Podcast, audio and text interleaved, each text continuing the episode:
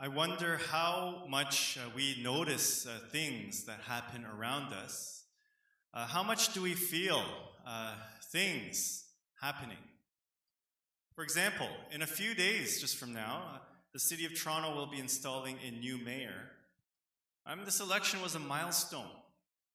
The three leading candidates were uh, immigrants or children of immigrants. Two of them were people of color. And for the first time in history, we will have a mayor who is a racialized person of color and an immigrant. It's a pretty historic milestone.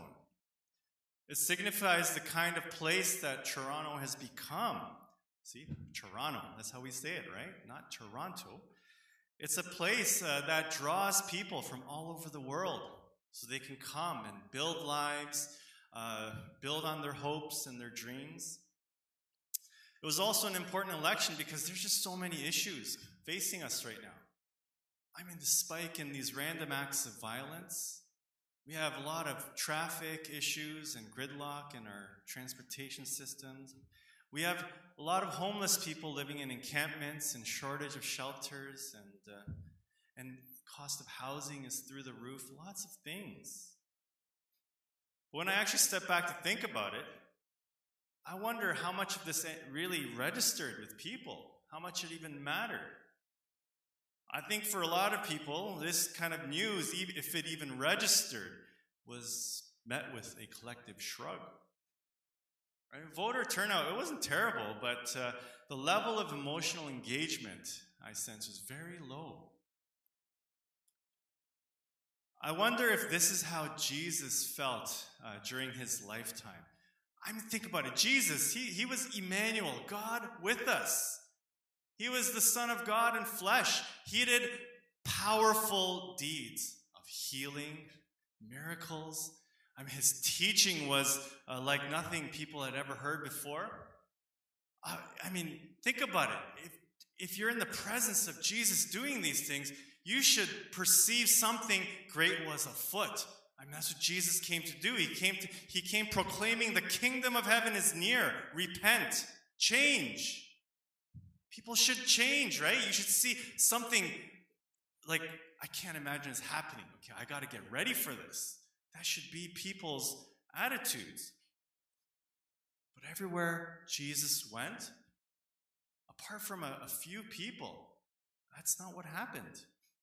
I mean, instead of a sense of awe and wonder and change, Jesus encountered a lot of unresponsive numbness. This is what he says in today's passage. But to what will I compare this generation? It is like children sitting in the marketplaces and calling to one another, We played the flute for you, and you did not dance. We wailed, and you did not mourn. People did not feel anything, they didn't respond. Unresponsive numbness. Is this what life is like today, too? When things happen around us, do we just greet it with blank stares? I don't think that people have no feeling. All of us have feeling, and we all care about things. I mean, I'm so thankful for this church. All of you are so warm and kind and accepting. I know that you all care. I think the problem is that people nowadays are just overwhelmed with all the things that they need to care about. It's not that people lack feeling, it's that people's hearts are tired. So many things weigh on their hearts, many worries, many anxieties. I don't know, life today, I mean, we have so much.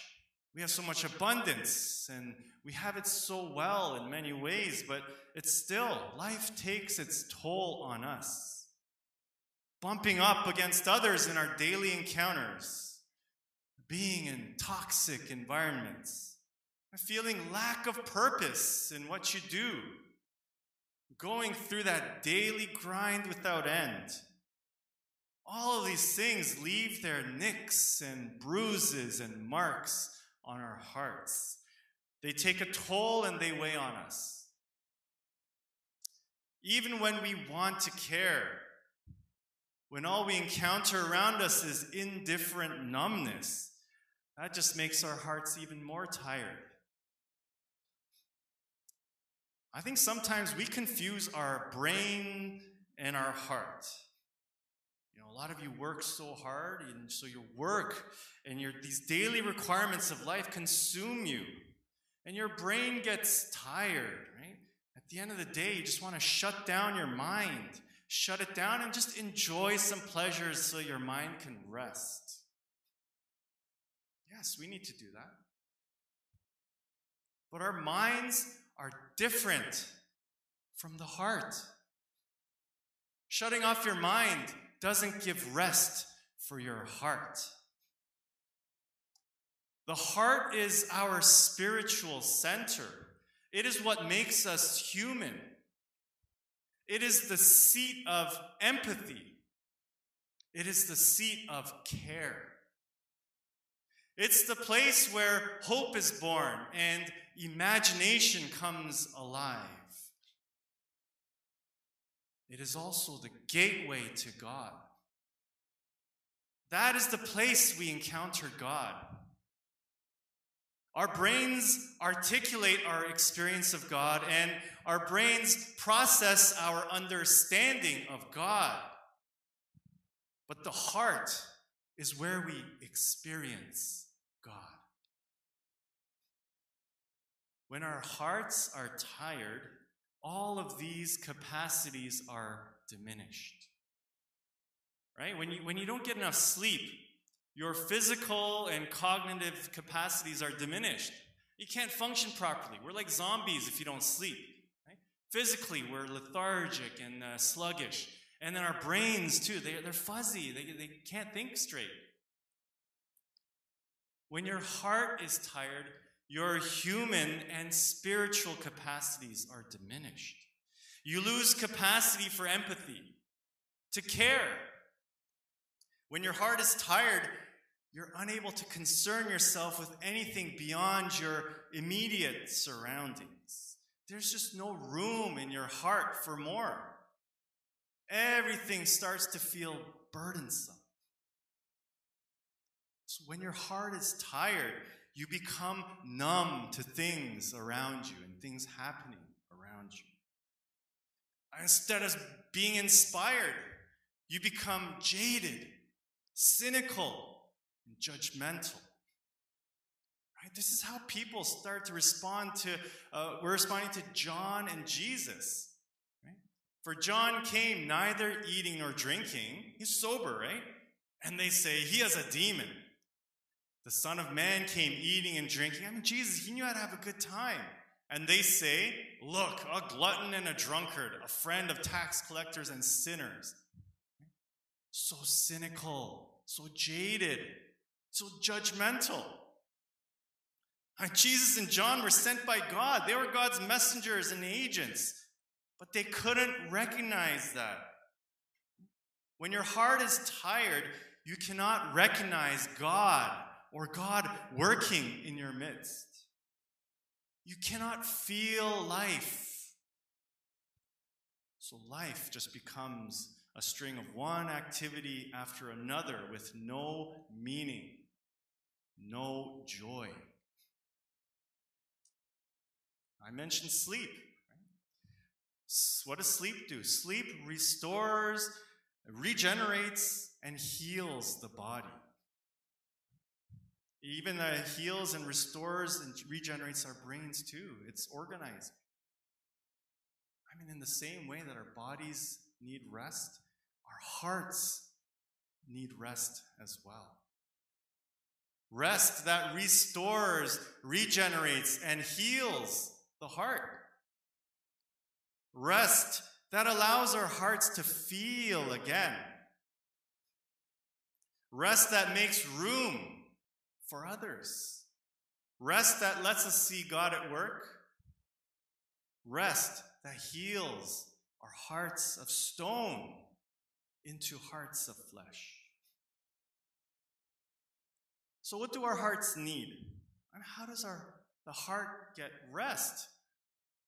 Right? It's not that we can sleep it off. We can't just shut our hearts off either. The heart needs to be heard. The heart needs to be heard. I mean, what is therapy? Therapy, it's an intentional space to be heard. Good therapists and counselors are trained to listen. The number one relation, uh, advice in relationship is what? To listen, to let the other person feel heard. And this is also advice for myself, too, I know. The therapeutic process happens as you feel heard. It's when we feel heard and understood that our hearts find rest and healing. This is what Jesus said Come to me, all you who are weary and carrying heavy burdens, and I will give you rest. Come to me, and I will give you rest. Come to me and lay down your burdens. Come to me and be heard. Come to me and be understood. Come to me and find rest for your weary heart. There is a famous hymn. I know many of you know it. What a friend we have in Jesus. All our sins and griefs to bear. What a privilege to carry everything to God in prayer. Oh, what peace we often forfeit. Oh, what needless pain we bear. All because we do not carry everything to God in prayer. Prayer is nothing other than laying out our hearts to God. It is being heard by God. It is being understood by God. It is finding rest in God's gracious and loving presence. Jesus says this in today's passage I thank you, Father, Lord of heaven and earth, because you have hidden these things from the wise and the intelligent and have revealed them to infants. Yes, Father, for such was your gracious will. You know, my oldest son, Junie, he just turned eight, and I still remember when he was born. I don't know, uh, Deb went through an arduous labor. It was over 24 hours. And so that first night, I mean, she was she was spent. But we were placed in a room. There was another baby, and Junie, he actually slept well that first night, but that other baby kept crying all night, so I didn't get any sleep. It was terrible. And so the second day, uh, you know, trying to feed, and then the second night came. We're still at the hospital, and uh, uh, finally, there's peace in our room, but there's no peace in that guy. He started crying, crying. So and Deb, she was so exhausted, right? She, so she passed out. So I had to lift him up and carry him. And, and then the guy would quiet down, right? So then I try for a little bit and I try to put him back into the crib. Then, wah, wah. So I had to, again, so all night, right? Uh, I had to carry him in my arms down, up and down the hospital hallway. So that's a, but that was a good bonding moment, distinct memory that I have. You know, infants, they cry out when they have needs. They cry and cry until their need is met. They don't have words to articulate what those needs are, but they know that they have needs. And so they cry out until the parent responds. And parents will respond. You know, we were talking with one member, and uh, uh, he's saying he, ne- he, never cries, but uh, the one time he finally cried was when they were trying to sleep train their daughter, and she just kept crying and crying. It just broke his heart. And got tears. Like, ah, you have feelings, bro. You have feelings, right? So when the parent responds and holds them, that is when they are soothed. They feel secure and confident. They find peace and can rest.